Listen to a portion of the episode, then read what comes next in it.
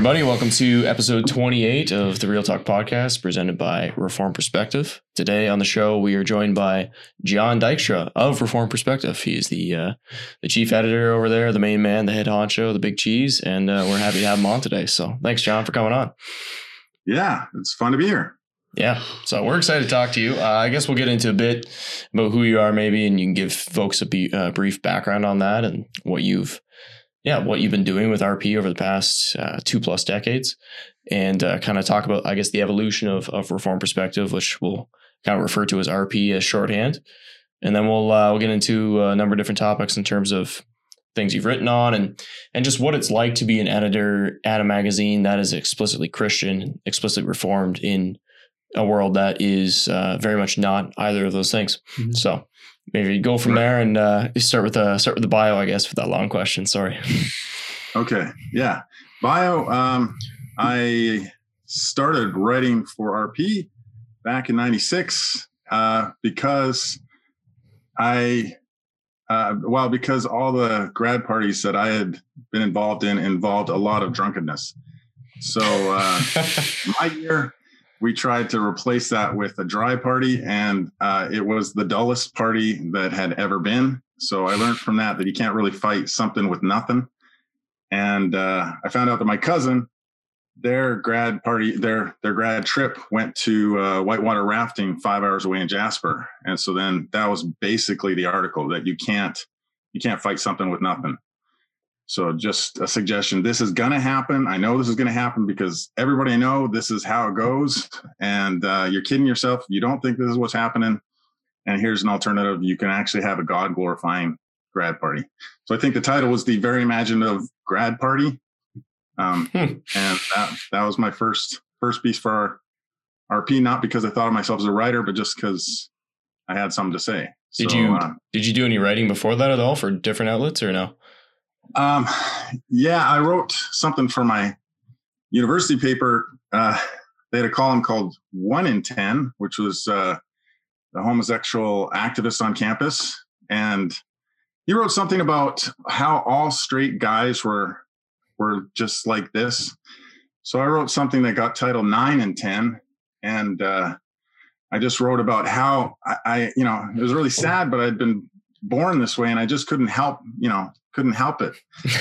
um, and so, uh, first class after that got published, uh, 200, 200 classmates. I walked into the room late. Everybody stopped talking. So that was an interesting intro to the power of words. Um, but uh, they, a few of them congratulated me for that after. But uh, it, it, was an interesting few moments there. Wow. but yeah, uh, did a little bit at Alberta Report just as an intern kind of thing, uh, which was a big conservative uh, magazine back in the day. Okay. Yeah. Um, done articles here and there, but since I got on with RP, it's been pretty exclusive. Did you uh, did you grow up? I know you live uh, stateside now. Did you grow up in Western Canada, or where are you from originally? Yeah, Edmonton, Alberta. Okay. So, yeah. Yeah. Okay. Yeah. Go Oilers, go. Oh yeah. yeah. That's nice. long gone. Yeah. Yeah. okay. So you, you came on with RP about 1999. What did the organization look like at that point? Yeah. So they had a principal who was doing the job part time uh, as kind of a side gig. Couldn't, it, it demanded more than that. Uh, I came on as a part time employee and basically started working full time at it because I was used to eating macaroni, just, you know, newly out of university and uh, still living with my parents. So I could do that. I ate a lot of macaroni and stayed up real late figuring out how to do the job. A few years later, uh, it actually grew into a full time job. So then, since then, uh, the biggest development was about five years ago, where we decided to go from subscribers to to putting everything out online and asking people to support us uh, by donations. And that was spectacular because before that, we're writing for about 1,500 families. And I kept hearing people say stuff like, oh, you know, uh, what, you know, what should we say to our kids about, I don't know what it would be, like marijuana or pornography or something? It'd be, yeah, there was, a really good article on that in this magazine that I that just went out to a whole bunch of people, but not you. Hmm. Um, but now it goes out to uh, I think five thousand families in print, but all all donation supported, and then it goes out to uh, a really wide range online, about a thousand thousand hits a day uh, Oh, wow. online. Nice. yeah, that's big. So that was the biggest change, and it was it was a long time in coming, and just wonderful to wonderful to see. Yeah, that's Nice. fantastic. So you kind of made the change from not fully because obviously the magazine is still printed in print, uh, which is be how you print anything, I suppose. Once again, saying the obvious thing. But uh, so what was that transition like going uh, going online, and now you're kind of doing this hybrid model sort of thing? Yeah. It, see, pr- previously you couldn't put too much online because then people wouldn't want to pay for it. Mm, So right. you didn't want to distribute it too widely. We would put like an article, an issue, or something like that. Um, but the mission of the organization was to uh, help as many people as possible with upbuilding, uh, edifying materials. So our our business model was conflicting with our mission. You know, we didn't we couldn't give it away free because then nobody would pay for it. So when those two things resolved, um, then it's full steam ahead, and and uh, a lot of people on the board uh, doing work, getting getting the sport behind the scenes. But we have so many people who were subscribers who are now donors. So they saw the value, and now they can just you know send an article via email link or whatever to their to their family. So they saw the value in just giving it away, way better than the su- subscriber. Hmm. Yeah. Yeah, that's interesting. So before we get into actual topics, what does your typical week look like then? Are you just writing all week or you're editing and reading and Yeah, I don't think I have a typical week. So I get to talk, you know, with you guys. Um, it's uh, it's fun. It's just uh, a little bit of everything. Sometimes a bit hard to keep up with stuff, uh, but doing a little bit of layout tweaks, uh, doing a little bit of uh, online this or that. Um, Daniel, uh, you, our web, our web guru, does uh, all the big lifting online but uh, I'm doing I'm kind of doing the daily tweaks. So I get to be uh, a man of many hats, and and I think that's what kind of keeps it interesting. So Right. Fun. And are you um, doing a lot of like opinion type writing, or is it more reviews and, and edits that kind of thing? Like, do you have other people helping you out when it comes to writing? so ideally, RP is not really a magazine of opinion. Its uh, intent is to be a magazine of direction. So that What's the difference? is, uh, well, the difference is that um, you got to know you got to be able to back what you're saying. Mm, So gotcha. uh, anybody can kind of throw out an opinion. Now there are things that you know you're going to proffer it as uh, an opinion, but then it's still got to be a well uh, backed opinion. So we're talking COVID. Um, we had something. Uh, I wrote something on basically how the two sides of that debate weren't crazy. Uh, here's here's good arguments on this side. Here's good arguments on that side. I didn't even know what to think, but I I, I did want to pitch that. Uh, you know those guys on the other side there they have a point Hmm. Yep. so Yeah, that's that's a good example right there. Hmm. But yeah, I mean, even yeah, especially COVID, that's always a, a divisive one for sure. And it's useful. It's a useful thing for a magazine to do, I guess, uh, to help people see other sides and and to at least uh, yeah give give some helpful direction that way. We hope to you know try to continue on in that spirit at least for the podcast here too. and do our do our best to not give too much opinion and, and more direction, I suppose. But I guess maybe to get into some sort of uh, the broader topics, unless you want to talk about any, anything more that kind of stuck out to you over the years. Like you're you've been the main editor, and are there people who are the people along the way that have been kind of helping and making this happen? Because I know an executive director came on at some point as well. yeah so chris DeBoer is uh the the is the boss and uh he's running the book division that's kind of his daily job but we we interact. He write he does podcasts he does um article articles for the magazine as well and he's kind of uh running all the stuff that goes behind the scenes. Um uh yeah we got uh, a wonderful uh, executive assistant in sherry. Um, and Daniel is uh, working for us it, it I, I used to be the web guru. Like about five years ago i was the guy who would fix things. And what took me like days he does in minutes. So it's so wonderful to have him involved. Yeah yeah that's that's amazing. Always nice to get help from from the team that way but sounds yeah, Yeah. sounds like a lean team putting out a lot of good good material. And yeah it's a wide reach for for that many people at it. So it's pretty cool to see. Mhm. and then and and then there's you guys right yes Yeah. of course yeah we're we're involved as well Yeah. So we joined the team. It's good to be a part of it. yeah we're doing we're doing as much as we can hopefully doing uh, some lifting on our end and yeah it's uh Mhm. it's a lot of fun and it's it's cool to reach people and to, to create conversations and we hope people enjoy it and you know there's uh, the podcast for people like the podcast stuff and magazine people like print and and online articles for people who prefer that so there's something for everybody at rp For sure. Yep. Yeah. Yeah. all right well you want to jump into uh, kind of let's let's hit a broader topic which will kind of set the stage i think for some of the more specific uh, articles we want to touch on later um, obviously we live in a world i, I kind of mentioned this off the top as well that doesn't doesn't care about god that uh, that for the most part rejects god and doesn't consider that to be a serious idea and Mhm. so especially for you jon in your work writing especially again over the past 20 years you've seen probably a tremendous amount of change. Um, it's only yeah it's only gotten worse in that regard. What's that been like to try and make persuasive arguments truthful arguments as well and the kind of maybe the, the tension between both those points i suppose in a world that really has no respect or no time for god on you know any subject of the day? How's that how do you approach that kind of thing? Yeah, well, I I would say what the world needs is God, and what we so often don't offer is God. Um, John Piper talked about how uh, the church is often trying to uh, get polite pagans. We we would like them to, you know, stop doing abortion, um, avoid pornography, uh, just stop burning things down in Portland. Um, so those are all good things, uh, Yep. but that's that all comes out of um, I guess it's all surface. You can uh, stop burning things down and still go to hell.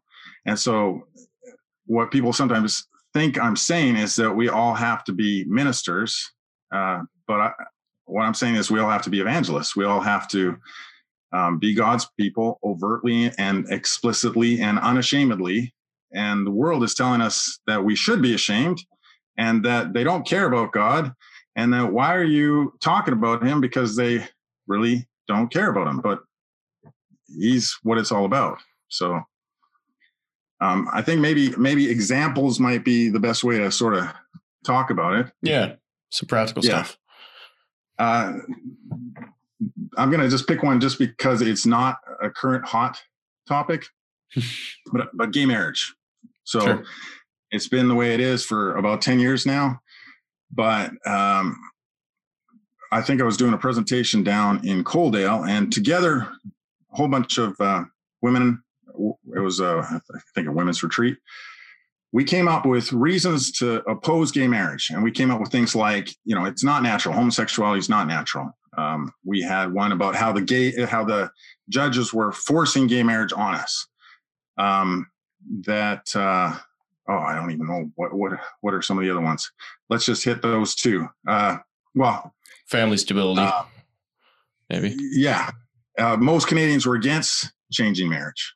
Yeah. so see Hmm. that one right there you can probably already see the problem with arguing that. Well are most canadians against it now?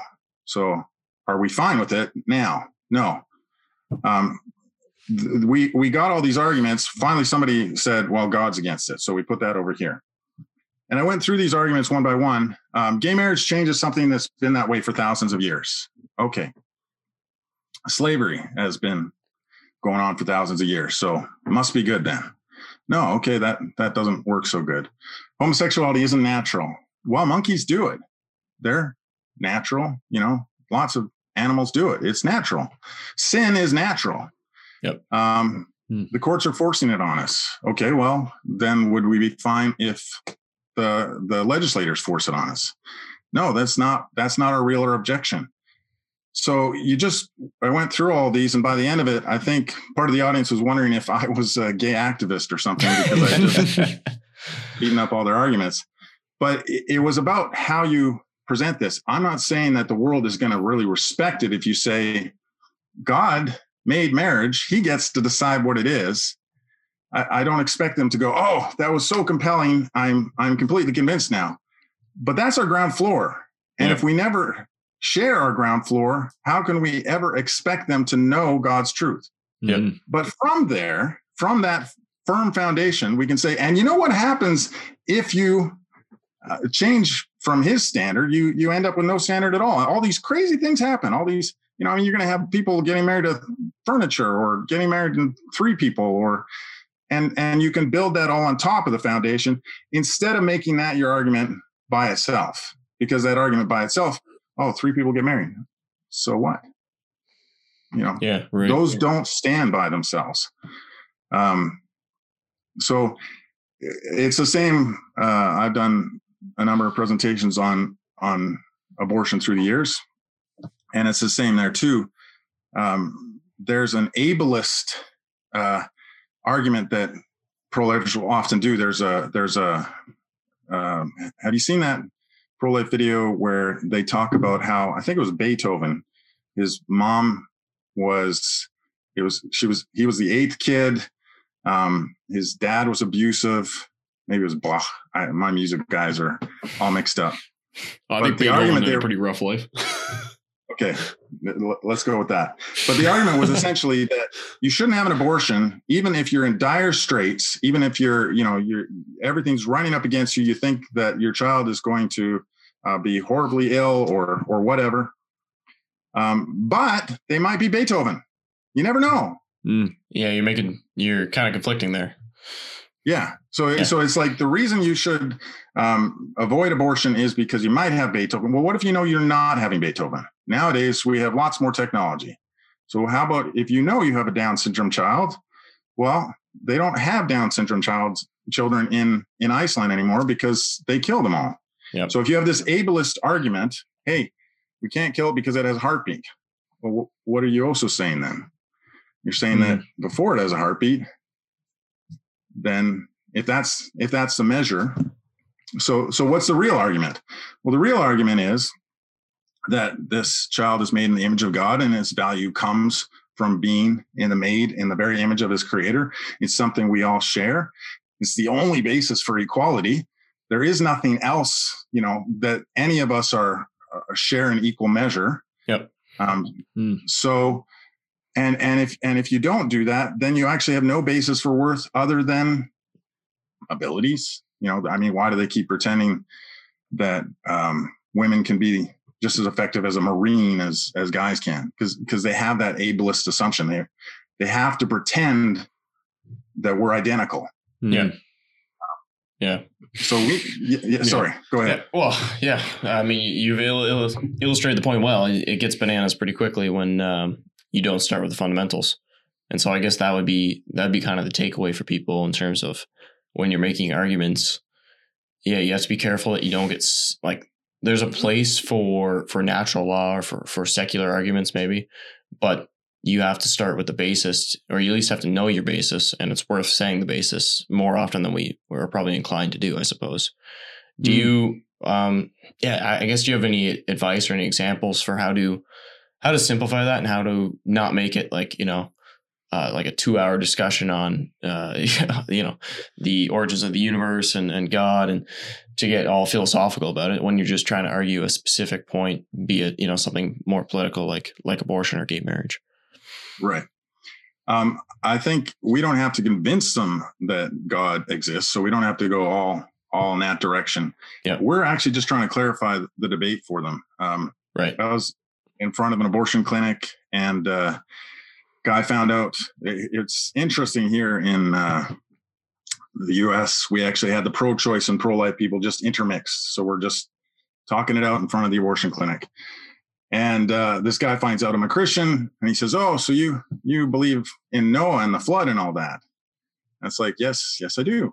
And I said, "And do you believe in equality?" Well, yeah. I said, "Why?" So, so one of the approaches just get them to explain their views. Mm, And he said, "I I don't know."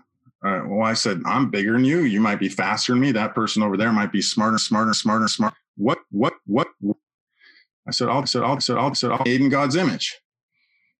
And, and from there, this, this, this, but he was, he was, he was, he was, um, we, we had spoken God's truth, truth, truth, truth. What God's going to do with that, I don't know.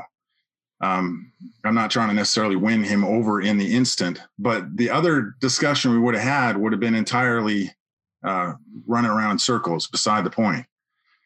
Hmm. Um, so it's what people sometimes hear me say is you have to bring a Bible and you have to whap people upside the head. And what I'm saying is you just have to be unashamed. So find out what the real argument is. So in abortion, it's where does our worth come from? Um, uh, transgender would be uh, who who made us, or, or, or just simply that God made us male and female.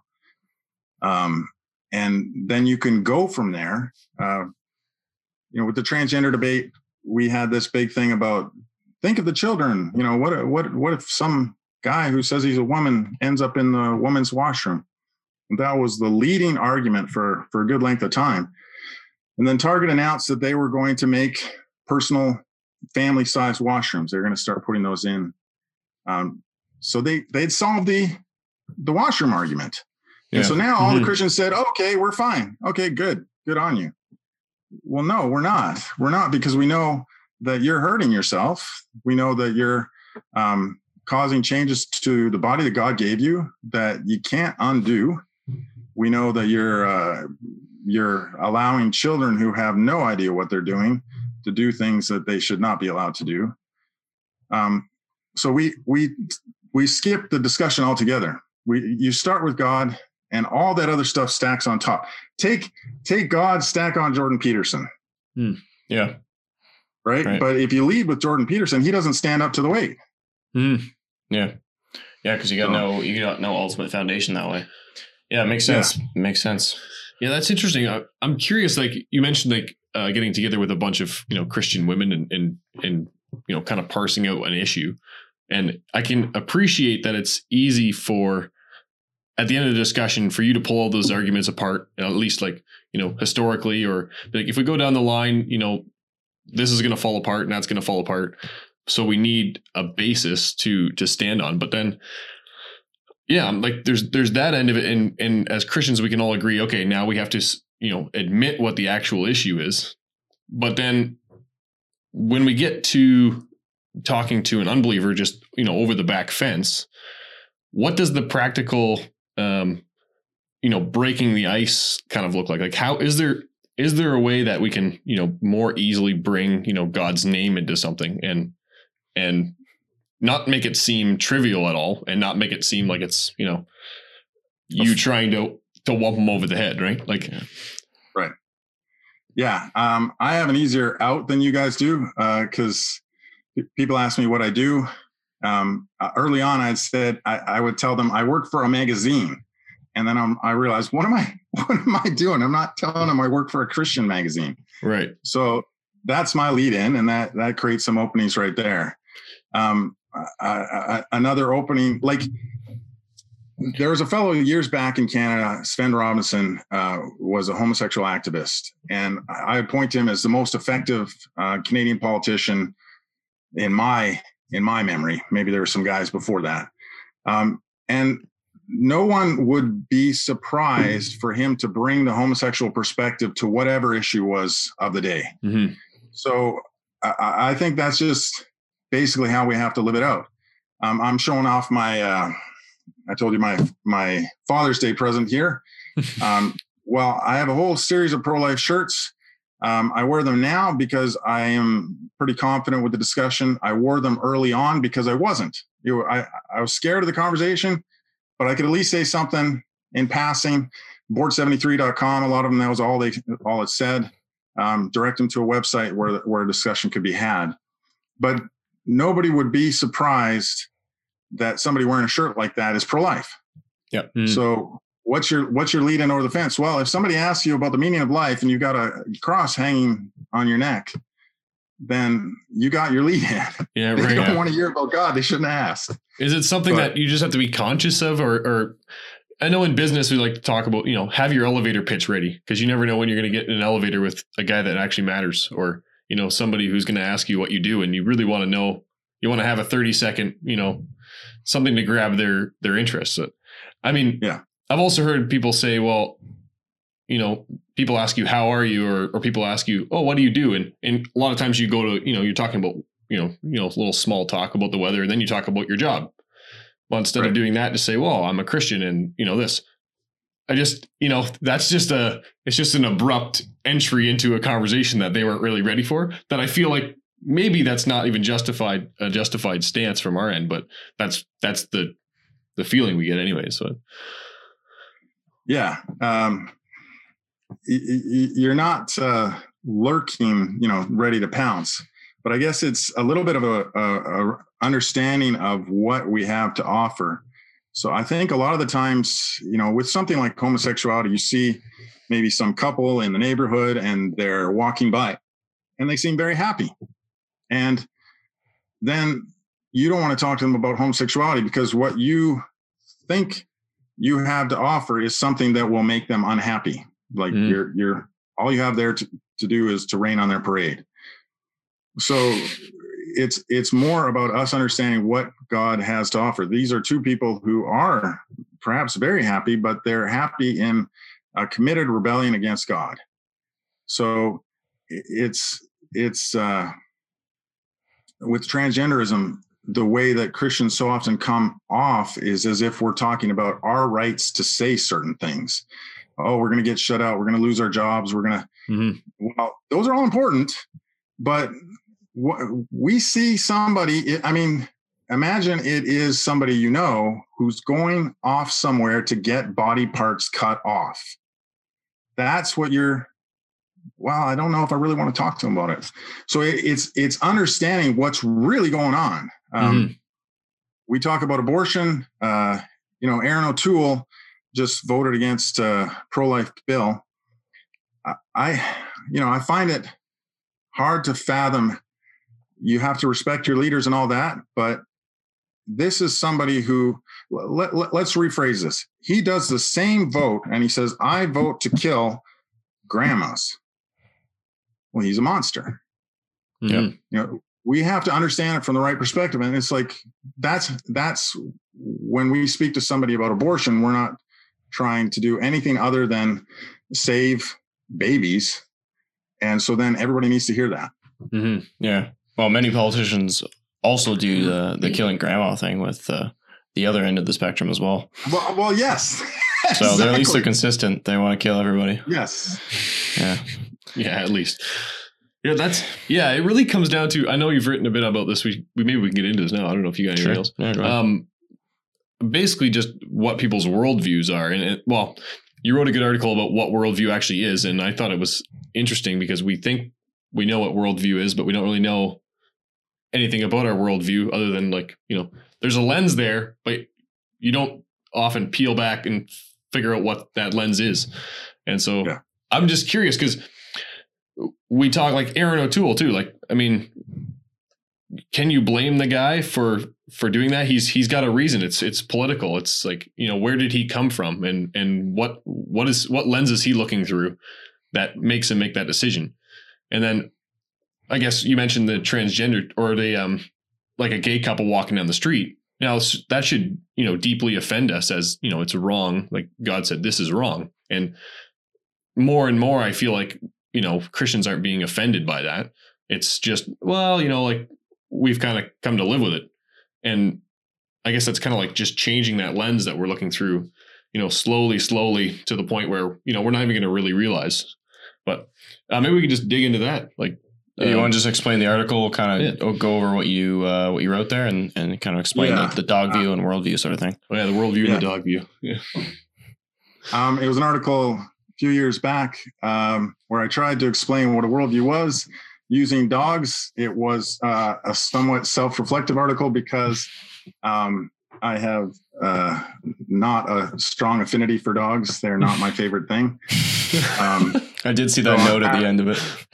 yeah. Yeah. So I've had uh, friends assure me that this dog is just just very friendly, very loving, as it salivates looking at me. So it's just about two people who had very strong, strong dog views. One thought that all dogs um, were friendly and loving, and one thought that all dogs were uh, hateful and and uh, looking to devour every one of us.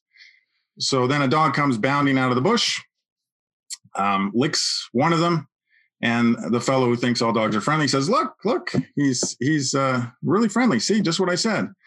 And the fellow says, "Oh, the one who hates dogs says, yeah, he was actually just tasting me to see if I was, you know, his his cup of tea, and I wasn't. So that was the only reason he went off. All dogs are horrible." um, so both of them saw the same event, and they interpreted a different way because of their their standing assumptions. Mm. Uh, it's a little bit of how we understand that evolutionists, the whole the whole kit and caboodle of them, they're not lying. They got the wrong worldview. I mean, sometimes that can involve lying, but it's not that we have you know millions of people around the world all committed to this lie. Yeah. It's that they're looking at things in a very different uh, perspective. If God is not, that's their starting assumption. Then how did this all come to be? Well, they got some really creative stories to explain it all. Um, but the problem is that their starting assumptions uh, preclude the supernatural, so they're they're starting off standing on air. Um, so worldviews can be wrong. In that dog view one, you know, who was wrong, who was right? Well, we know, you know, but uh, sometimes it can be a little bit harder to figure it out until you push through it, and that's where we can uh, help the world by pushing their worldviews to their logical destruction. Yeah, yeah, you can definitely see it.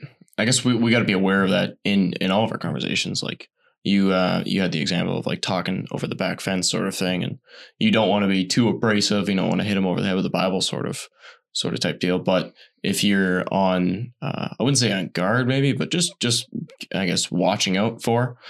Uh, which uh, might be the same thing as on guard, quite honestly, but you know, sounds a little less harsh. Uh, but just just being on the lookout for uh, assumptions you know presuppositions. What are so, so someone makes the case for you know transgender surgery for their 14 year old is loving. And they're just gushing gushing about that. And oh yeah my gender neutral son is gonna go or they wouldn't say son maybe but they, whatever they would say you know. So yeah already canceled on my own podcast. But they you know they they would uh, they would be speaking out positively about that. And that would be an obvious but easy sort of situation where you could see the presupposition that they think it's love. So I guess you could you could push back in that regard. But do you have any other examples, uh, maybe a little more uh, complex and nuanced than the one I just gave you, in terms of how to spot worldviews? Yeah, w- well, I guess the thing is, we c- kind of think the world is going to hell in a handbasket, and uh, it's just it's just getting worse mm. and worse. And I guess I would uh, say we have greater and greater opportunities. It's becoming easier and easier for us to have these discussions because if you go to work at a at a non-Christian workplace now, and um, your boss comes out in a dress, your your male boss comes out in a dress. Now you have an opportunity. Now somebody might say, now you got a horrible situation. Yeah, that too. But you got an opportunity, and and you can't help but stand for God there. You might not have been up for it, but it's come to you, and and as long as you don't duck, you're going to be professing God's truth now, in this case, um, you know, how, how would you deal with something like that? Uh, you, maybe you can use his given name to show that you're being polite. He, Fred now wants to be called Frederica. Well, Frederica it is, but yeah. I'm not going to call him her. I'm going to call Frederica. Here's Frederica's purse. Can you pass it to Frederica? to him. Yeah. Yeah. Oh, yeah. Right. I gotcha. Yeah. It's, it's tough. I don't know, maybe like as a broader trend sort of thing. So we have a bit of a, a confluence of generations here. So I would be on the older end of Gen Z, you're younger end millennial, Ty, and then you would be, I'm guessing Gen X, right, Jon? I I don't even know. yeah, yeah somewhere in the seven, somewhere in the, above, just somewhere in the seventies. yeah, yeah, yeah, Okay. Oh, I wasn't gonna call you a boomer or anything. Don't worry. But yeah, yeah you're not. You're not that old. No, just kidding. But ha- you mentioned it was easier now. You found to have these conversations. Is that just because it's more and more obvious that these things are when when a society moves away from God, it embraces activities that are um, just know, also obviously on their face self-defeating or or harmful like especially in the transgender uh, debate and situation when you have you know physical like biological males competing in uh, in female sports and, and, wreaking havoc there do you think that's kind of uh, the opportunity there or also i would maybe add this too i think among among people in my generation at least there's just way less knowledge in terms of they don't even know what Christianity is in in large part. I would say like there's still kind of this you know background sort of knowledge, perhaps some trickle down effect, but uh, so many people have grown up in homes that that aren't Christian. So I think at least from my perspective, I would see that as potentially the opportunity. But what do you think as someone who spends every day in the trenches on this issue? Yeah, it, the, the contrast there there isn't a lot of uh, you know milk toast Christians anymore. You're, you're either actually Christian or you've left long ago. Um, so that creates opportunities. It also it also eliminates any confusion. Um, so there are opportunities with that. But it, it really is. Uh, Rod Dreher has this book, "Live Not by Lies." Um, it's he, he, he in it. He's basically recounting um, stand in the com- communist countries where people would resist the government by at least not perpetuating the lie. It's kind of a minimal standard because you're still not presenting the truth, um, mm-hmm. but at least you're not going along with the lie. And so that's what we're being asked of here with uh, the unborn, with uh, with transgenders, with with homosexuality, with gay marriage. Um, we're being asked to go along with the lie, and now you're working at uh, you know in, in the U.S. it was Pride Month, uh, here in Canada now, it's Pride season. That was they wanted to go even farther. You have drag queens on kids shows. It's it's clear. It's there's a battle going on. It's clear there's recruitment. Any Christians who are sort of wondering what's going on, um, now this can be offered to them. And there still are lots of sincere Christians who are confused about what's going on. But that's where we can help them along. Uh, God's never made it clear one of the topics we we thought we you uh, brought up was global warming.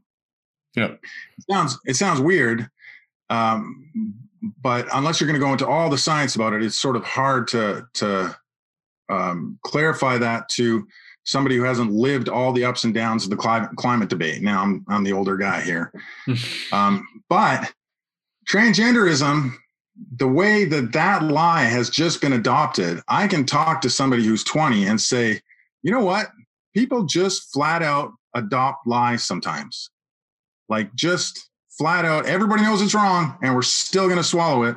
Yep. So now I can at least get them to to consider something, even though everybody's saying one thing over here. Mm. Well, you know what? Sometimes everybody's saying something and you still know it's crazy. So there it, it creates opportunities. God is making half of the argument before you even opened your mouth. Everybody knows the guy going to the Olympics right now doing the weightlifting is yeah as a as a woman yeah is not a woman. There's no 41 year old is going to be able to compete in weightlifting at the Olympics unless something crazy is going on. Something mm-hmm. crazy is going on. Yeah. She or he has been on testosterone her whole life as a male. like, it's not complicated. It's straight. So how much of that like I'm just trying to think practically, like how much should we as as Christians insulate ourselves from the worldview that's being put out there, and how much should we, you know, dive into it, and then you know, even maybe further than that, pursue people who you know have this terrible worldview um, on you know a host of issues, like. I think that maybe from the younger generation, it, there seems to be a, a a drive to to get out there and to try to influence change. Like we got we have all sorts of initiatives through ARPA and stuff like that.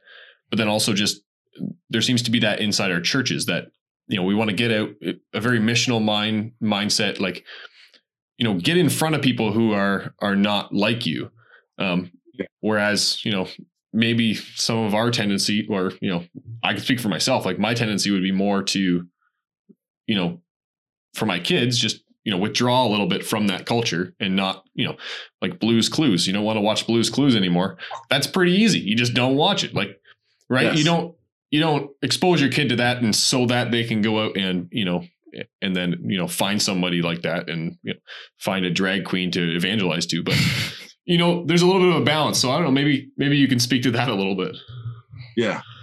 Well, uh, so it's it's a mix. You're you're going to have to bring your children up to be able to contend with this world. But yeah, Blues Clues is out. Um, and and if you got cable TV now, one of the things uh, Jonathan Marin uh, said in your previous podcast was he says you can't flip through the channels anymore. You know, you got 50 channels. There's something obscene on, you know, probably a half dozen of them at least going on right now. If your family has a clicker and your kids know how to use it, you're you're setting that up. Mm. So that's the kind of culture we live in. If we're protecting our kids, then let's get at protecting our kids. But you know, our schools can be part of this. Uh, we got we got to start lobbing practice grenades in schools. Uh, yeah. It's it's. Yeah. I, I, was part of an EdCom and a school board uh, combined. That period was seven years. We are trying to get apologetics going. It's tough because none of us are experts at it, mm-hmm. um, and so we got we got something going. But it's um, it's what is uh, uh, uh, the grads at our school feel very prepared to go to university, but they, they're still not as uh, prepared as they'd like to be able to speak. Um, and the way you got to get to that is you got to have somebody tearing you down in school. Mm. You, need some practice with that, but your parents can, should be doing it too. So practice on the way.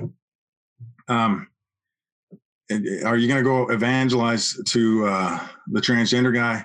I'd say it's it's coming to us. You know, the uh, Randy Alcorn in one of his books speaks to how they're doing pro-life ministry. Um, they got protested. They went out.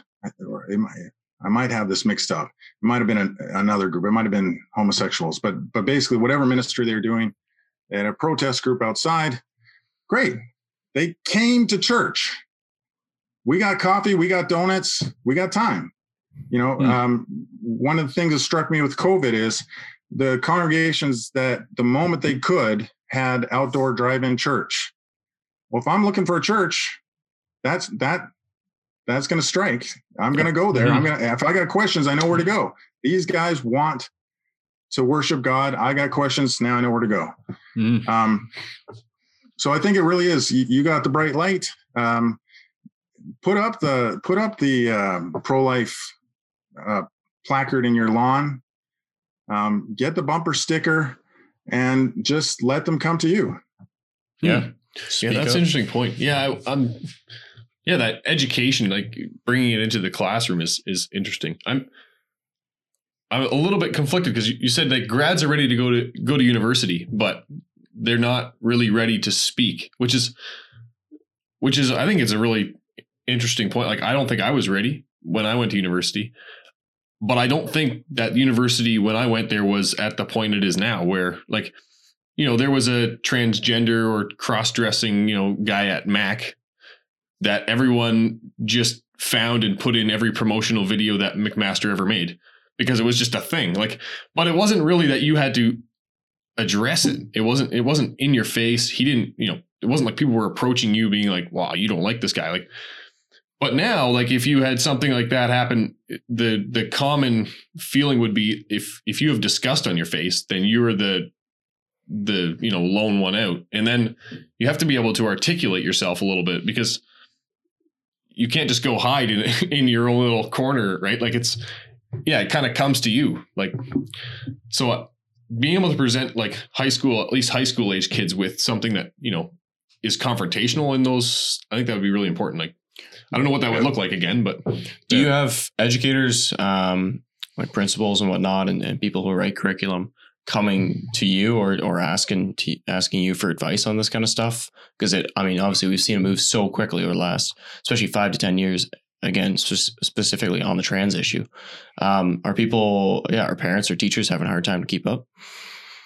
Yeah, that's not. Uh, I, will have teachers occasionally uh, send a note that says they appreciate this article or that, or or something's being used in the class, and I always appreciate that. But um, other than the school, other than our school, I don't really have a insider's look. Um, especially with COVID, we were going to a whole bunch of different schools, but uh, it's been two years now since we did our last speaking tour. So, hmm.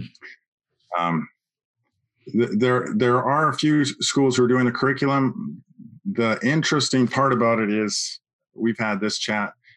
there's different sorts of apologetics, and I'd say that a lot of the times we got up, we get caught up trying to prove uh, our ground floor. We get trying to, hey, somebody doesn't believe in God, so I'm gonna um, give them ten reasons to believe in God.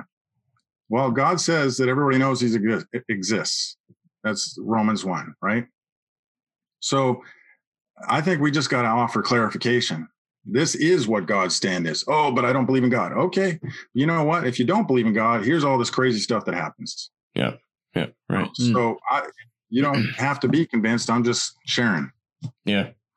Definitely. Mm. Have you seen? Uh, we spent a bit of time talking with Mike Hutton mm. about critical race theory. Have you done any uh, work writing on critical race theory at all? Yeah, uh, not as of yet, because uh, whatever definition of critical race theory you use, people say you're using the wrong one. Mm. So, um, yeah, isn't that with all definitions nowadays? Yeah, it, it's a little bit. Yeah, that's where I I try and make sure I got a good grounding before I mm. uh, step out. I guess. Yeah, well, that I mean that's the tricky part of that that whole uh, ideology and line of thought is it, it tries to weaponize words as well. So it's uh, yeah they'll uh, they'll use that against you for sure. But okay, that will that, that would be an interesting topic for for some point down the road. I think. Uh, yeah. Voddie Baucham actually has a good book out on that fault lines if yeah. you're interested. Uh, got it over there. Yeah, there you go. nice. Yeah. Yeah. So that was I read that one and that was really really helpful. I think. But okay, we'll we'll move on from from critical race theory. We won't have to dive into that again. I, I guess you mentioned uh, you mentioned environmentalism and climate change at one point there. Uh, we can jump into that. You've done a bit of writing on on that topic. Um, in in preparation for this, when we were going back and forth, I thought it would be an interesting one to topic and, and, and sorry, an interesting topic to tackle. And I thought maybe there might be a bit of a generational gap on this on this issue as well, because at least you see that in polling data uh, broadly across society, where older folks tend to be a lot more skeptical of climate change, whereas younger people uh, generally accept it. So, is this uh, in line with with people accepting like the trans lie in your mind, or is there is there some merit to this this case of climate change? So there are conclusions that that uh, or, or stands that follow a belief in uh, catastrophic climate change. Let's put it. Mm-hmm. Let's clarify. It's the climate is always changing, but uh, that we're nearing a tipping point, and the conclusions that follow from that are that man is a problem, man's a curse on the earth, that the solution is to have less of us, um, and that uh, all those people who are having large families are are uh, hurting us all. So those conclusions we can categorically say are wrong. That that they're so so now if if what led to them is is unlinkable is uh, if you can't break the link between the two if they if they're both if it's a logical outworking of it then we can say well climate change isn't going to be a concern god says families are a blessing if uh, climate change if if uh, co2 is linked to large families, and then we can just say it's not a it's not a thing. We don't need to worry.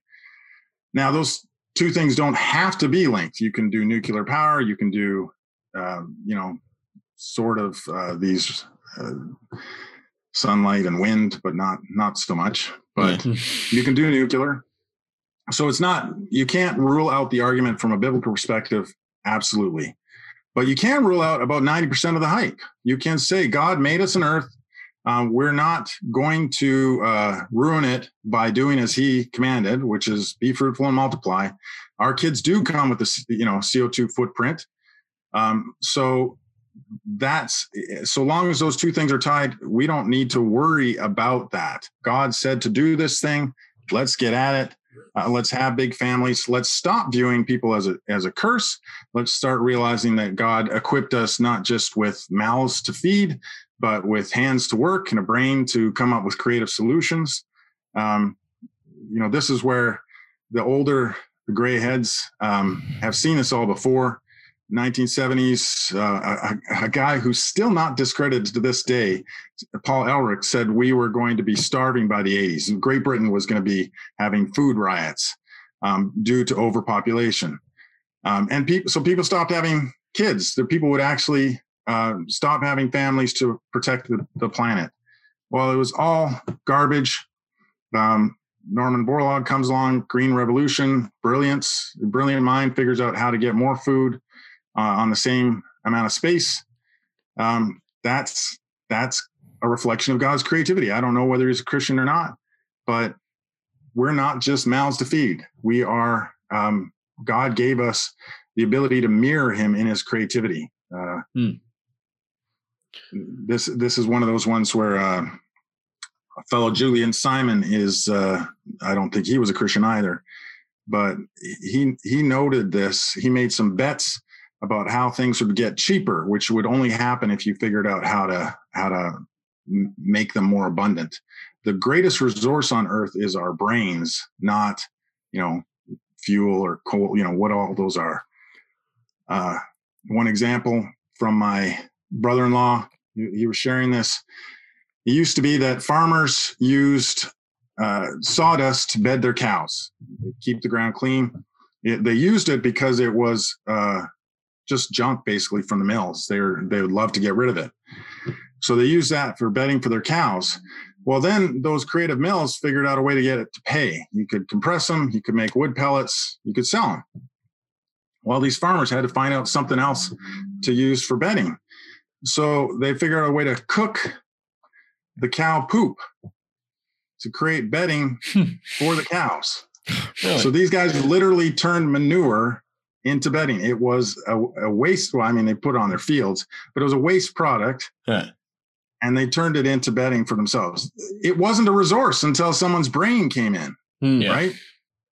So this is the thing. When you view God's people, when you view his created works as uh, as genius if you appreciate how we are made in god's image you don't view us as a curse you you expect something wonderful to happen and and hmm. there it is so you could proceed even in the 70s when it looked like maybe we're going to lead to food shortages you can say no god's got it something will happen don't know what oh hey norman borlaug cool yeah so so broadly, okay, yeah, rely on you know God's promises and the fact that we're made in His image, and we have that that human ingenuity as well. Interesting. Yeah, do you yeah. do you get any pushback on that though, like from from people, from readers at all? Because there is such a strong environmental movement. I mean, it's essentially a cult, a lot of it, but you see. Uh, what was the uh, Greta uh, Thunberg? Thunberg yeah. yeah. that whole tour and, and stuff like that.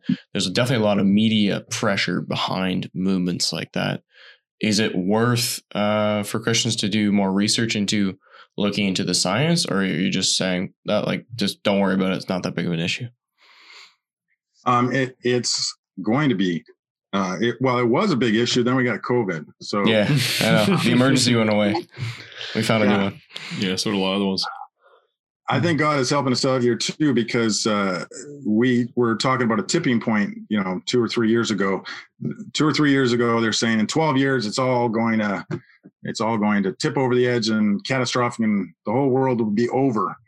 Um, wonderful, thank you. You put an end date that's that's coming close. Now we can see you for the liars that you're going to be. You've done this before. Um, it's been really hard to massage, you know, work through all that data because we're not all uh, climatologists.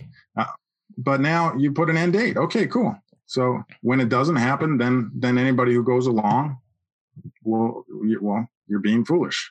Mm, yeah. But it is that's a hard one to clarify in the science, just for the same reason that we're all confused about, you know, what's COVID, what's what's going on with all that, how deadly is it, how serious should we take it? You hear conflicting things coming at you from every side. So that that is why I what I've written on it, I have taken a specifically biblical perspective that hasn't that hasn't allowed me to uh, parse it to the total end.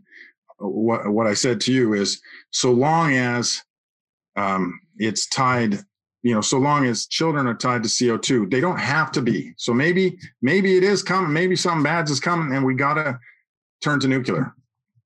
Okay, that's possible, but yeah. we don't need to stop having kids.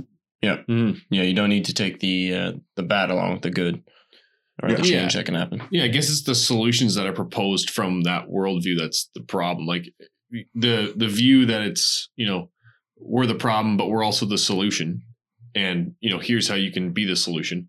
I mean, it practically doesn't even work because we're just a small, you know, portion of the population that, you know, cares. You know, China, India, they don't seem to, you know, Right. put too much stock in it because they're trying to find food and not, you know, you know, worrying about the the the big issues of our day, which is, you know, so to speak. yeah, exactly. That Yeah. seem very trivial when you're actually in dire straits, but yeah, it's Do it's kind of interesting. Do you see, uh, like again, in reference to your shirt there, you have that shirt on for people who are listening.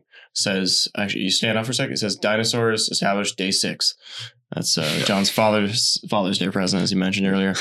Do you think evolution, uh, the whole evolution creation debate, is somewhat in a similar vein in terms of it's not worth? I mean, like it's interesting and, and worth digging out into the science if that's something you're into, but at a certain point, you just have to, um, you just have to trust God, I guess. At risk of sounding too simplistic with that. Yeah. Um, I am uh, kind of a questioner by nature. Uh, it's uh, that helps me in my job, but also uh, causes me problems sometimes. Yeah. But so I've I've asked God pretty much every question and gotten caught up in evolution, got worried by it.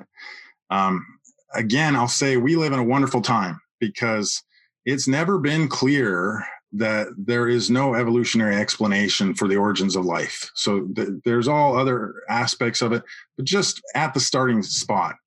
Uh, and the more we learn, you know, I think Dawkins has an illustration of Mount Improbable. You know, if you got this big mountain, sheer face, you say, well, how could we ever get to the top of that mountain? And then he points to the back and there's little steps all the way up. He says, well, you know, Mount Improbable one step, you can't do it, but you know, you can do anything if you take it in a little bit of chunks. So that's what he says evolution does with the origins of life. Well, no, you you break down every little step, and it turns out each one of those is a Mount Improbable. Every one of them is impossible, and it's the evolutionists who are saying it. Hmm. Um, Mhm. So the more it's the more we learn. This is this is what is so fun about being God's people is we serve an infinite God, and so you can count on it that you're not going to run out of things to explore and wonder at. Um, we keep digging down further into the cell, and there's just no end to the discoveries. There's no end to the complexity and beauty of what's been designed. Mhm. As a as a semi science guy, like I got some university science, but I'm not I'm not a scientist guy. I only get the gist of these books that I'm reading. I get like 80% of it. It's an awesome 80%. Like Yeah. so, yeah, it, it- it's very fun. Um, intelligent design guys have interesting uh, uh, stuff to follow. They they have very professional presentation. They don't buy into six days necessarily. Some intelligent guy design guys do, but um, they're helping us just see the wonder of God's creation. Uh, it, it's what was confusing, you know, in 1880, just really isn't now. Um, Yeah. that's not to say that's not to say there's no no uh, difficult parts or anything like that but Yeah. um, Do you have any concrete examples you can think of off the, off the uh, top of your head in terms of recent uh, discoveries or or findings that show uh, evolution as a very poor, let's say at best, explanation for the origin of life? um, I, i'll say uh, the, the book stairway to life is is one I, I would recommend. But just there's an experiment that's been going on for 20 or 30 years using e. coli bacteria. And um, the, this is now touted as kind of the evidence for evolution because uh, this bacteria evolved a new ability. And I, I, as a guy who just follows the gist, um, what's interesting about it is this is their best example of evolution, and it's evolved an ability that essentially to digest something in I think it was an anaerobic environment that it could previously do in an aerobic environment what it what it evolved the ability to do is the off switch broke. It, it used to only do it in one environment, now does it in both. Hmm. Um, that's their best example of evolution. Something broke. Hmm. Um, Sounds like So de-evolution. well, that's just it. It's it's de-evolution, and and it's still a coli. Like it's it's the same thing. And this is forty five thousand generations later, something insane like that. yeah. so I, I, shouldn't say that it's all just really easy. We are talking about uh, sort of setting off practice grenades in high school. Um, one one of the things, one of the one of the ones I'd love to do is a chapter in Richard Dawkins' book, "The Greatest Show on Earth," where he gives five examples of of evolution happening today. And one of them, the first one is uh, elephant tusks uh, are getting shorter. And, and he explains that the poachers shoot all the elephants with long tusks. So, surprise, surprise, the only ones around left are the ones that only grow short tusks. Okay, well, that's that is uh, a type of evolution. Yeah, change over time. You, you've got a change in the population, but it's one that's totally in accord with anything creationists believe too. Mm-hmm. But he but he works through and he, he goes through five examples, and as he does, they get harder to kind of understand and fully explain. And I think by the time he gets to the fifth one, I can't remember exactly what it is, but I, I had no idea how to explain it. And I thought that would be like the perfect presentation. Here's here's somebody pitching you five, and we got answers for four. And and and maybe number four isn't even entirely satisfactory. But you know, there are answers. They're not but you aren't going to have all the answers. Mm, yeah. And you know what? In 1880, they had none of these, and they still loved the Lord, and they're right to do so. Yeah. Right. Mm-hmm. So that would be kind of the best way to sort of throw off a practice grenade is don't don't pretend everything's got this nice little bow on it you can tie up and everything's easily answerable. It isn't. Mm-hmm. But we are blessed to live in a time where we have way more answers than we used to. Yeah, yeah, totally. yeah. That's I'm curious about this this scientific method, and, and you know, obviously, science has been changing like like tons, and it's also becoming something that no one can really explain because you know science doesn't really mean science anymore. But you know, a lot of us are those 80% people that just follow, you know, follow something. I mean, maybe we're a little bit, you know, intense compared to the average people, but we follow follow science. We'll follow like you know the developments in climate research or the follow the developments in uh, you know we're going to the moon and we're going to Mars and we're going whatever know, Elon Musk is doing lately. Yeah, exactly. Yeah. But so obviously science is taking you know science seems to always be pushing. I say science in you know a loose sense, I guess, but um, I'm curious. Maybe maybe not over your lifetime, but have you experienced something where like bef- prior to you know people pushing and pushing and pushing science, Christians were uh, hesitant to go there. Like, were Christians hesitant to, you know, search the moon out, or or are we afraid to to do something like that? And then, where does that meet um, the ethics of it? Like, you know, creating a super virus just to see if we can do it. You know, uh, not saying COVID's that, but um, there's obviously advancements that get beyond what we should maybe be you know digging into um, but obviously digging into the the world you know there's always something more and cool to find about god's creation so how do christians like parse those out yeah um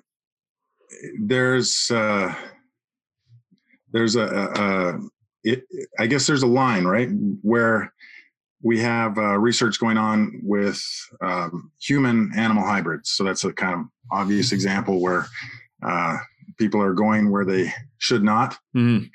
Um, but there's a lot of fuzzier areas, and I would say that one one is you you just got to know you got to be in God's word. But the, sort of the operating aspect is if you if in doubt, then you know you shouldn't do it. And and the and the reason that's a good general rule is if you don't know if this is something that glorifies God and you do it, you aren't doing it to glorify God. Hmm. So that yeah, that's interesting. but it, it so, gets into like don't seek out the secret things of God, like that that kind of a mentality. But then if we hadn't, you know, or if someone hadn't developed a microscope and really tried to understand yeah. and you know maybe mars is the same thing but you might be going to mars for the wrong reasons. Like i don't know. Right.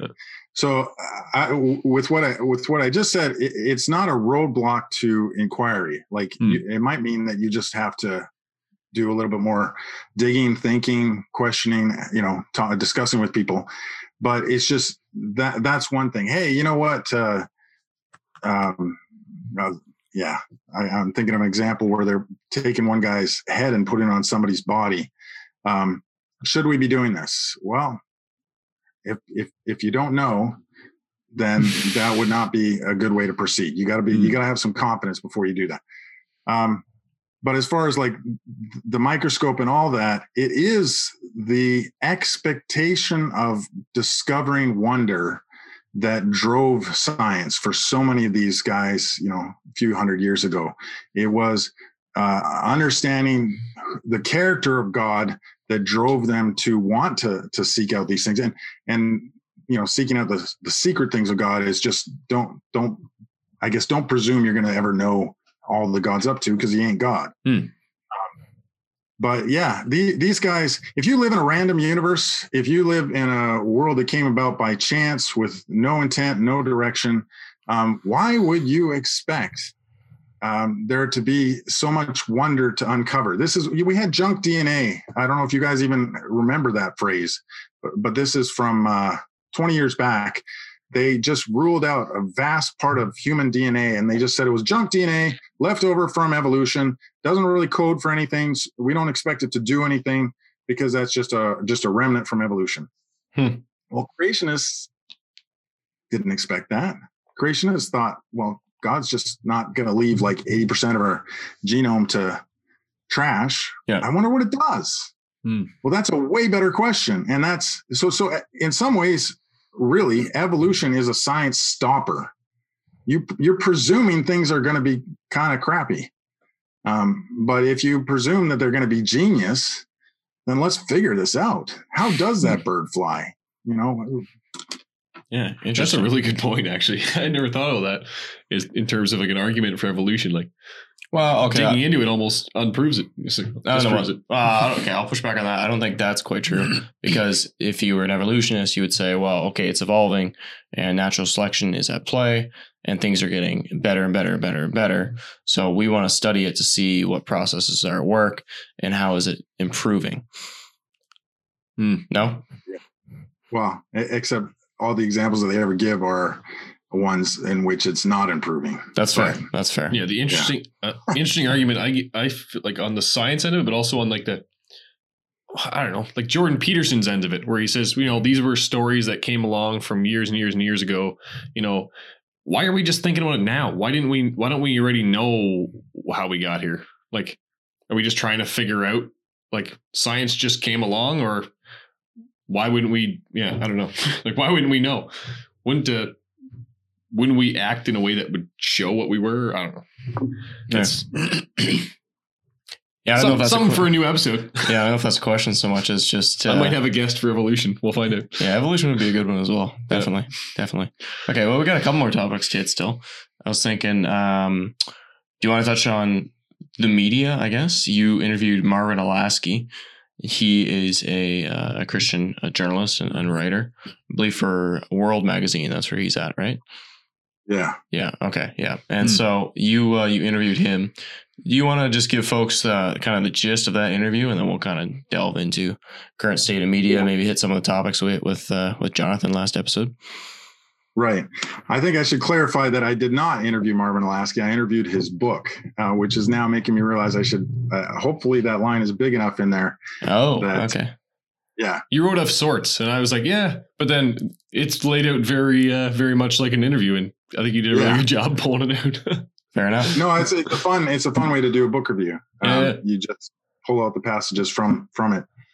Okay. Um, but Marvin Olasky is uh, a former communist who came to God, and just if if anybody in your listening audience doesn't know about him, World Magazine is the best example of Christian journalism that I know. Um, in Canada, it was uh, Alberta Report, BC Report, Western Report with uh, Ted Byfield, but that has been gone for a couple decades now. Um, World Magazine, yeah, still at it, and they are they started from a Presbyterian background. Uh, I don't know if Marvin Olasky was, but he it's it's like he's become so. Um, it's it's somewhat generally conservative, uh, Christian conservative, but if it's in its particulars, it's it comes out as reformed often. So uh, worldmag.com, highly recommended. Hmm. Um, they they have a mission to graduate uh, journalists for other organizations. So uh, I went to one of their world, I forget what it's even called now, World Journalism Institute. Um, one of the board members, um, Marty Vendrell, did as well.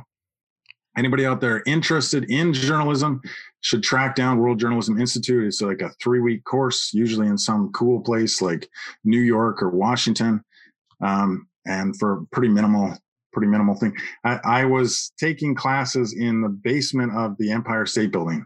You know, it'd be nice if you're taking in the top of the Empire State Building. well, that's a premium price up there. That's cool. Yeah, yeah. But three weeks in New York is pretty cool. And uh, in a, in a sense, all these guys are learning stuff we already knew. They were really learning that uh, Christian worldview impacts everything because God is the God of everything. Um, which was absolutely new to a lot of these guys, but uh, it, it's reinforced from page to page. That's that's what we try and do with uh, RP. But we got six issues a year. They got I don't know thirty or forty. So. Mm. Yeah, big big team there. Interesting. And does he have any thoughts? Uh, like I don't know when this book came out exactly, but on the transition of media as well, alternative media, mainstream media, that sort of thing. Yeah. No, I I, I mean it's popping up. Just, just, uh, yeah, I, I don't know. I don't know on that one. No, not off the top of your head. Eh? Mm. Okay. Well, yeah. I mean, it's we talked about a bit with Jonathan too. Obviously, the the changing uh, times and whatnot, and the dangers of alternative media and also of mainstream media and how that that's uh, kind of seems to be dying as well. So I guess that kind of comes back to the worldview thing t- in terms of be aware of of your media source and know your authors, like Jonathan mentioned, and to kind of uh, yeah just be be discerning and have critical thinking when uh, when you approach well, your media. Mm-hmm. I'll add one thing to that is that today we are the media. Like I, am not saying that because I'm an editor. I'm saying that because I have my own Facebook page and and whatever. Yeah. If you're forwarding something on, uh, the harm caused by Christians who are forwarding on things that aren't true, um, you know, let your yes be yes, let your no be no. So speak truth. Um, mm-hmm. If you're passing on Fox News because it says the thing that you wanted it to say about COVID, um, well, I, will say I've had so many awesome stories that I was just aching to write, ruined by the facts. You know, I, I go past the Fox News story, start finding out where they got their stuff, and it's like it, it's not confirmable. It's, I don't know that it's false. I just mm. can't know that it's true. Yep. And um, so people are a lot more sure of their uh, convictions than they really have uh, uh, of, of their news findings than they really have the right to be. Hmm. And so long as you're hmm. passing it on, you got to know, you got to know that it's so. Hmm. That's really hard because a lot of people, you know, the social media thing happens in the moment. So you see something you're like, ah, share. and it's like that, that snap decision that's not, you know, now you're spreading the, uh, you're spreading the lie. And yeah, like you said, you don't, you don't necessarily know it's not true, but and yeah. it's just hard to know that it's that it is for sure. Did, did you well, happen to watch the Social Dilemma on Netflix? No, no. No. Okay, that's uh, it's a whole documentary from um, it has like I don't know if it's the well, not the founder of Facebook, that'd be Zuckerberg, but a whole no, bunch of yeah executives, like uh, social media executives, top yeah tech executives from Silicon Valley, all the mm-hmm. guys who were like involved in starting Google and Facebook and and, and uh, all these different like Pinterest and whatnot, mm-hmm. and who are writing the algorithms, and who are now speaking out saying like this is a big issue, like it's a, a massive time suck. It's it's uh it's hurting our culture, it's hurting our lives mm-hmm. and our families and all that kind it's of basically stuff. Basically built to built built as a drug, basically. Yeah. yeah. So I think uh, just maybe as a recommendation, I guess what we're on here, that's uh, that's something worth uh, yeah. checking out. I think. No, I know. So I, I watched uh, uh, something off Netflix by the director. Um, I, I, think like it, it's interesting being on the other side of it, trying to use these social media to get the message out. Because mm.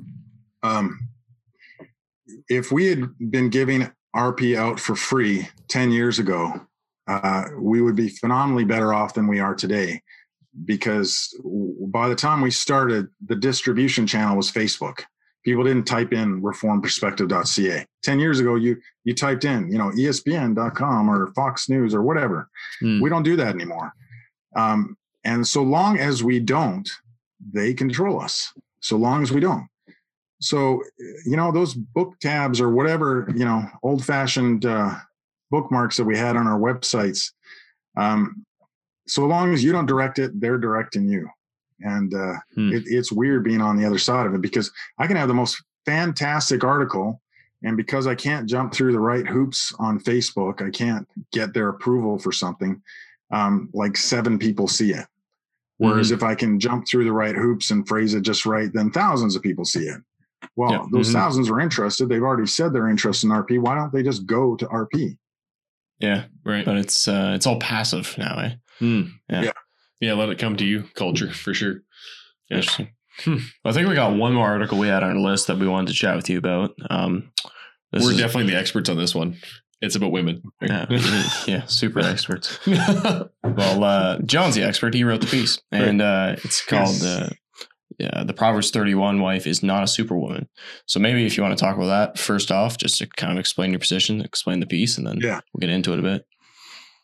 So that's that's one of the fun things I get to do as an editor. Um, sometimes I ask the writer to tackle the question that's going to come up, and, and in this case, I tackled it. Um, so Reverend Bouwman uh, wrote something on, I think it was the Proverbs 31 woman. It might have been Titus as well, but Mhm. um, and and and it was going to come. It was like, come on, is that lady realistic? The Proverbs 31 woman. Uh, you're telling us to aspire to be like her and isn't this just too much? Um, but surrounded by uh, women who are involved in the school who are taking care of their families who are using their creative energies this that and the other way um, no it's not a, it's not unrealistic.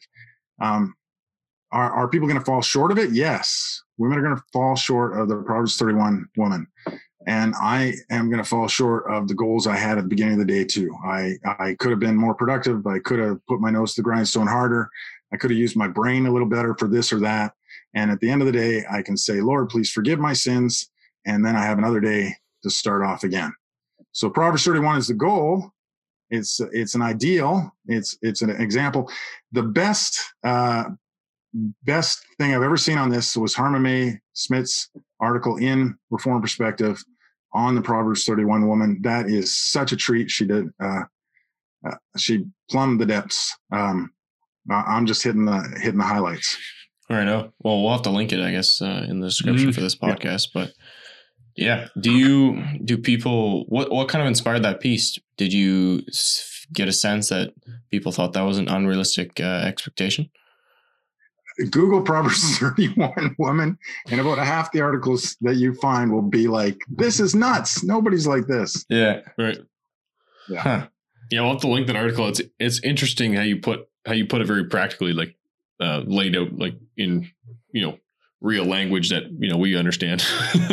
you know what it's like to uh, sell garments and you know be in the marketplace or whatever it uh, whatever it sell it says and things. But um, I'm I'm kind of curious how that ties back to. I mean, guess more broadly, like we're hoping to have a, a conversation about women in the church and and you know wh- how how women have been viewed also the culture but then like how we engage or have women engage in in roles in the church so i i was just curious at a high level like um how you think we're doing in that and then maybe some recommendations for somebody or maybe not someone to have on but some questions to ask somebody if we have a, a guest on for the topic Yeah, I, it's always a, a, a tough topic in a certain sense because uh, feminism has told so many lies that you kind of want to break them down. But um, the truth is not the opposite of the feminist stance. That- Hmm. That's not what God's telling us. That's not how you figure out God's truth. So, um, what what's really at it? Um, that we're both made in God's image, and God made us differently. So the world, th- that's where the world's lie comes in. Where does your worth come from? Your worth comes from, well, if it's not, it's not in God's image. Again, it's this ableist thing. Anything you can do, I can do better, or at least as well. So why are women men's equal? Because um, they can do anything that guys can do. Okay. So is a woman able to do uh, good oratory off of a pulpit uh, and explain something so that the rest of us can understand? Yes, for sure. Skills are there. We we can find lots of people who can do that, but the calling's not there. So uh, it's also not there for you. Well, like maybe it is for you guys. I know for a fact it's not for me. I, it's come and gone. Yeah. you guys might still find that that's your calling, but uh, for a lot of us, it's not. It's it doesn't matter what uh, uh, gender. So it's not this big big uh, diminishment to say that somebody's not called to be a pastor. That's a job, and and God, um, you know, hand and foot, different roles. We are we are the body. We have different roles. So we have this kind of knee jerk thing against feminism, and we got to stand actually with what God says. So respect each other for for our abilities and talents. Um, and God has called women to be a helpmate. That's uh, a big supportive role in family. He hasn't called women to be uh, uh, submissive to men. He's called a woman to be submissive to her husband. So that's a, an important clarification, um, which is sometimes confused. Um, yeah. I don't know. Is that Hmm. That makes sense. Yeah, that makes sense. for Yeah, sure. those It's- those are some good points of of wisdom and and just general points for for clarity. Definitely.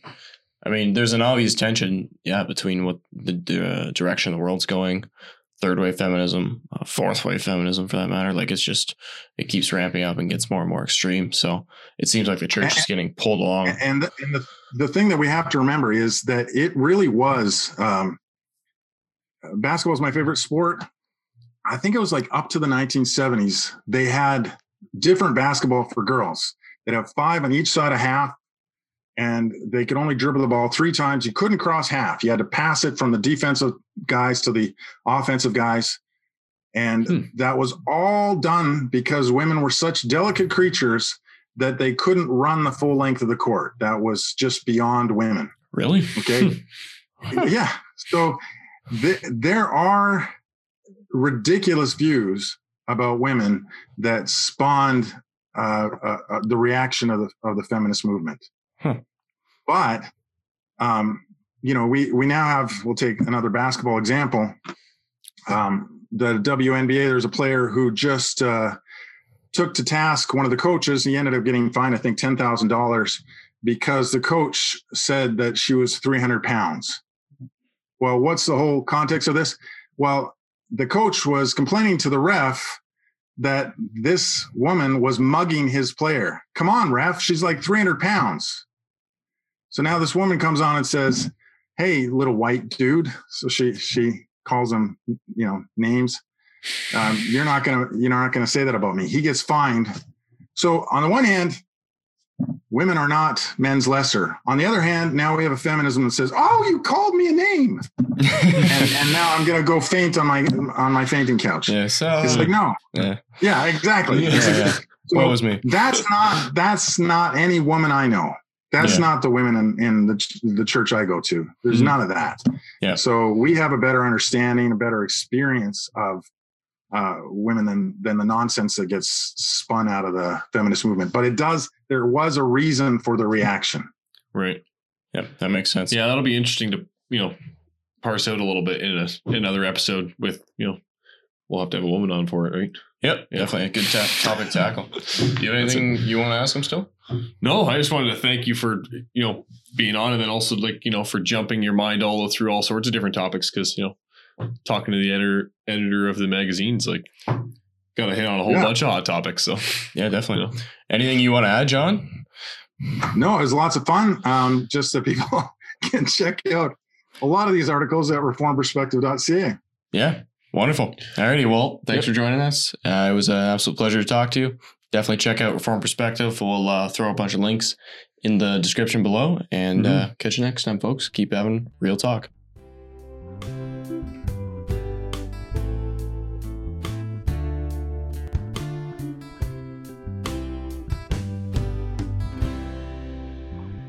Thanks for tuning in to this episode of Real Talk.